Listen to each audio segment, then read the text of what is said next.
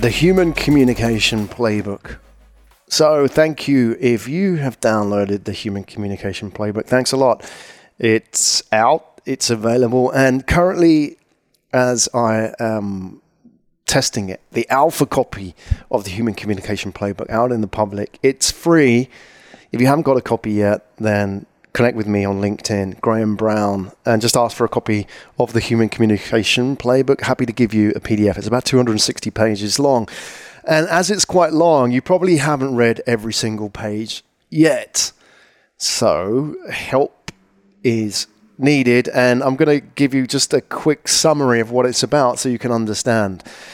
Effectively, the most important page in the Human Communication Playbook is page nine, one brick as it reads one brick, you can lay one brick, or build a wall, or build the Sistine Chapel.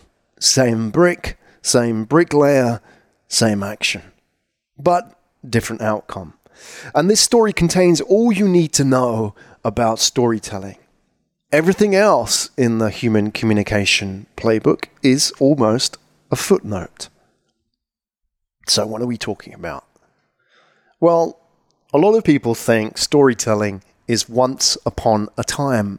Little Red Riding Hood, Three Little Pigs, all of those fairy tales that we learn as kids. And indeed, that's a type of storytelling. And it's also something we all have grown up with. Every culture has their variants of it, every culture has stories.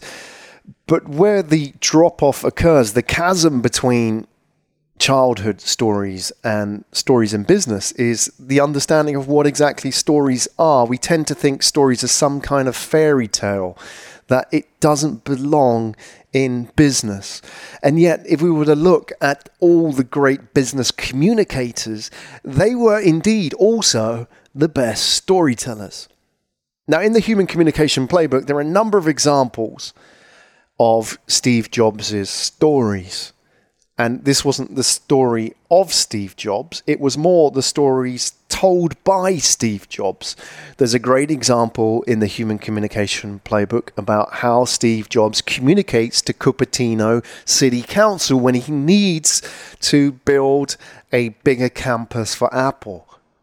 The narrative framework used by Steve Jobs in pitching to the council is extremely effective. It's almost like a Jedi mind trick.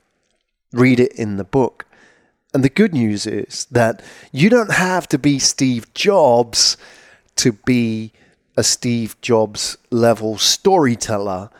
You just have to use the narrative frameworks that Steve Jobs is using, meaning there are tools out there, i.e., narrative frameworks, which have existed not for 10 or even a hundred years, but thousands of years in human consciousness and society. And these narrative frameworks work. It's the reason why Avengers Endgame was the best selling movie of all time. $3 billion in box office sales. Was it the best movie plot line of all time? No, it's the same movie plot line as Harry Potter, Lord of the Rings, and even Wizard of Oz. And that's okay.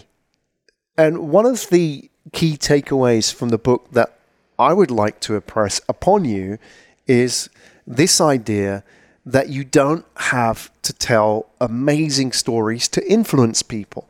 You simply have to tell stories that we already know. Now, one of the reasons is is because it's a very noisy world out there. You've taken 10 minutes out of your day to listen to this podcast. That's an opportunity cost. You could be doing something else. I read now, and I think the fact, the stat is in the book, that the average person unlocks their phone 110 times a day. We are in a world flooded with data. IBM says that we have created more data in the last two years than in our, our entire history. Think about that.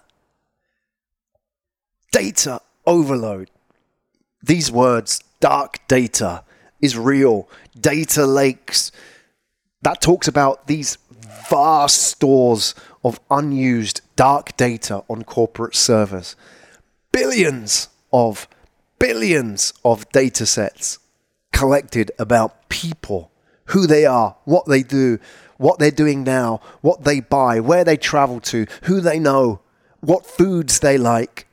Everything is there. And yet, we're not using it effectively. And one of the reasons is, is we're just overwhelmed with data. We don't know what to do. There's so much grabbing, pulling at our attention. And look at that word, attention. It comes from the Latin tendere. Tendere, the same root, etymological root that we use to talk about tendons, tendons, the stretched part of the muscle. The same as attention. And when we talk about attention, pay attention to how we talk about it. Pay attention there's no coincidence that when we talk about attention, we pay. So we have to pay to listen to your message, pay to listen to your story, pay to listen to your pitch, pay to listen to your new product launch. It's not free. And in fact, attention today in business to business communication, at least, is your biggest cost. In the human brain, there is a mechanism called the thalamus, which sits deep inside your human brain, and we don't really know what it's doing, why it's there. And in fact, the thalamus is probably one of the inherited functions of the human brain from our lizard reptilian days. It's still there. The thalamus is what the, and the amygdala is what we need to respond to imminent threats, fears, objects coming at us very fast. It's why, if you look at the media today, it's full of fear and threat and scared about brown people or scared about people who don't look like us or scared about something we don't understand or scared about Chinese people. That is the media scared about something. And it works because the media spikes the thalamus and the amygdala inside our brain because we are, in our very essence, no different from those lizards that scurried around the world millions of years ago. That's us. We've inherited that architecture and we still think like that. So, when it comes to operating in a very noisy world, we have to make very conscious decisions about what we will pay attention to and what we will ignore. So, if you're throwing a lot of data at somebody, chances are they won't pay attention to it. And the reason they won't pay attention to it is because there's a lot of stuff out there asking, grabbing, demanding our attention.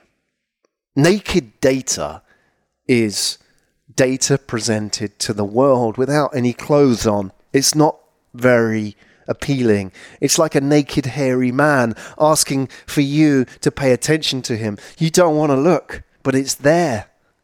That is how a lot of us present data. It's without emotion. And that naked, hairy man visual is probably, unfortunately, in your head right now. And that's the point. Because, as Maya Angelou once wrote, people will always forget what you told them, but they will always remember how you made them feel. And this is our challenge, folks, that today we have to connect with people in a meaningful way. And to do that, we need emotion. And the greatest way to convey emotion is through story.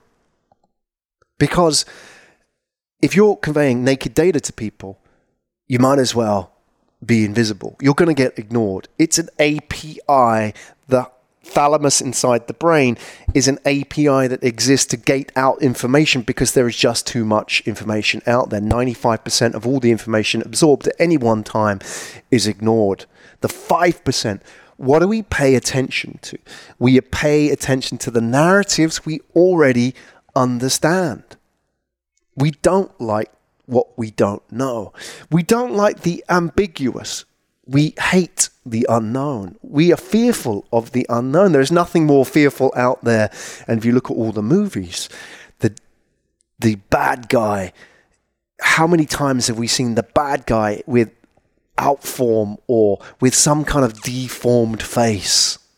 You know, it's that guy from Harry Potter, Voldemort, or it's Sauron, or it's the Joker, deformed face, because that is deep in our psyche. We do not like what we do not know. And therefore, you have to think about that when you present data to people. Do you present data with this naive realism bias that people understand data and consume it for what it is? Or do you present data understanding that without a story, they won't know the truth of that data? It's the same reason, for example, that we are more scared of sharks, even though a deer, you know, Rudolph the red-nosed reindeer, is 200 times more likely to kill us if you were in the US. And yet we're not scared of deer because they don't have those horrible spiky teeth. And importantly, they don't operate in the shadows, the unknown, the formless that is the shark. And that's the point. We kill two, sorry, 100 million sharks every year because we're scared of them because we don't know. And that is the power of emotion. That if you are presenting data to your audience, your data is only as good as the story in which you frame it. Perhaps one of the best examples of this is the London Underground map, the Tube map, or if you're a local, the Tube.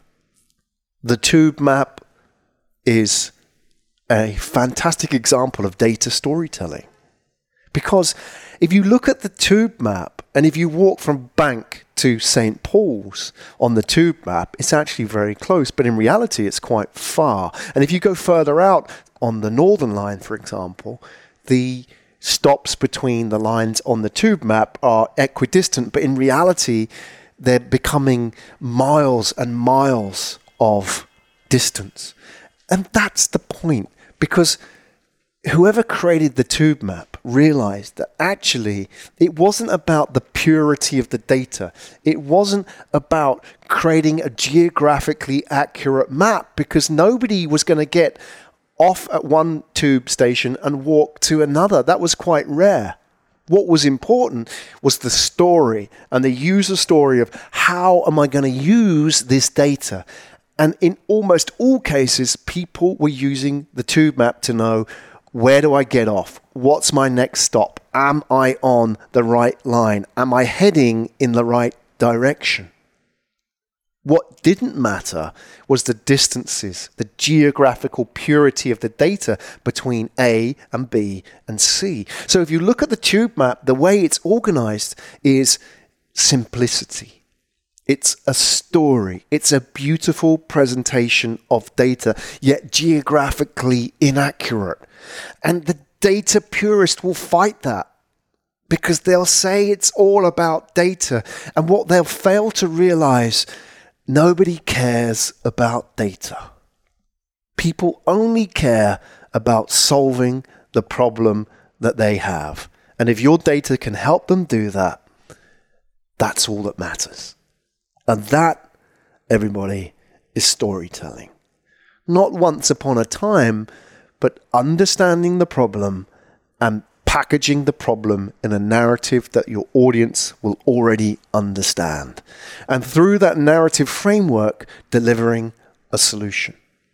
So if you were to look at Steve Jobs as an example, when he launched the iPod, one of the most successful consumer electronic gadgets of all time, he didn't present it as an MP3 player. There were already MP3 players on the market. Creative made many here in Singapore.